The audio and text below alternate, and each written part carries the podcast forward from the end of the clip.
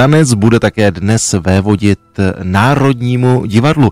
Balet Národního divadla na dnešní večer připravil další z premiér této sezóny. Premiéru, o které jsem si obsáhle povídal už před pár týdny s Filipem Barankievičem, premiéru představení s názvem BPM, Beats per Minute, představení, které v sobě skrývá tři choreografie. Arca, Bohemian Gravity a Bill.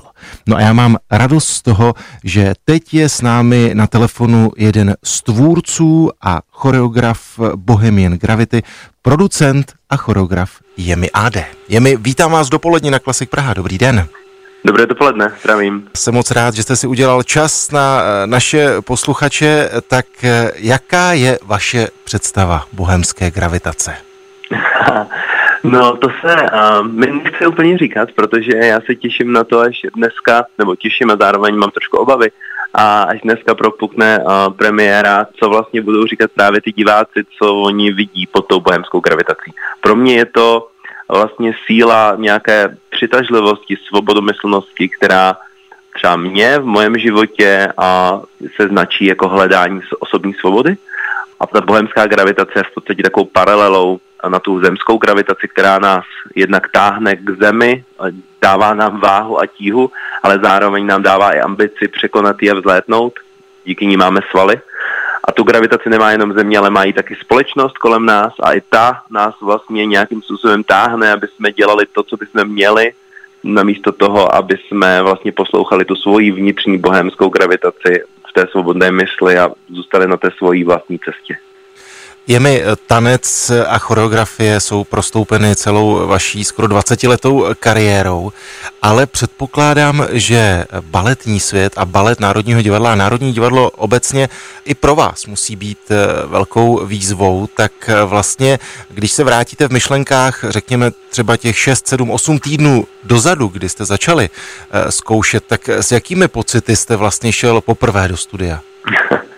No, tak když teď se na to můžu podívat jako zpětně, tak a vidím vlastně zároveň, že tam byla určitá poměrně velká naivita, protože až teprve po těch dvou měsících práce můžu říct, že si jsem jako plně zvědomil ten rozdíl mezi tím světem uvnitř divadla a mimo něj, protože já jsem tvůrce, který funguje v tom volném světě a hodně v zahraničí a v divadle jsem nikdy inscenaci netvořil, takže to byla velká výzva, nelehká výzva a musel jsem se toho spoustu naučit, a, ale byla to výzva krásná, protože samozřejmě je to super fungovat v Americe a dělat věci na těch volných jevištích, ale je to velká čest dělat právě doma v Praze a ještě navíc v Národním divadle poprvé, takže a, tréma je, byla dneska večer ještě stále bude a těch věcí, které byly jinak, eh, než co jsem čekal, byla velká spousta. Od tanečníků a od toho, že vlastně balet Národního divadla samozřejmě je velmi pestrý, je tam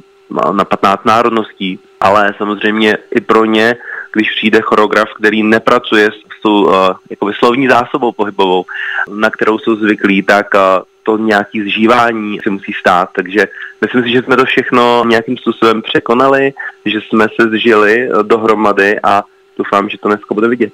Je my jsme na hudebním rádiu, tak samozřejmě se nemohu nezeptat na hudbu pro to vaše představení, pro tu vaši choreografii. Ji vytvořil DJ Nobody Listen. Tak jak důležitou pro vás byla vlastně ta hudební složka při přípravě té choreografie?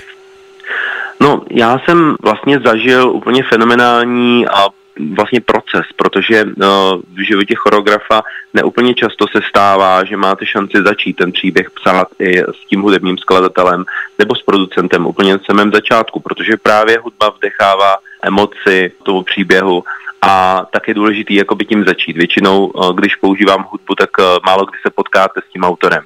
Takže tohle to bylo skvělý zážitek.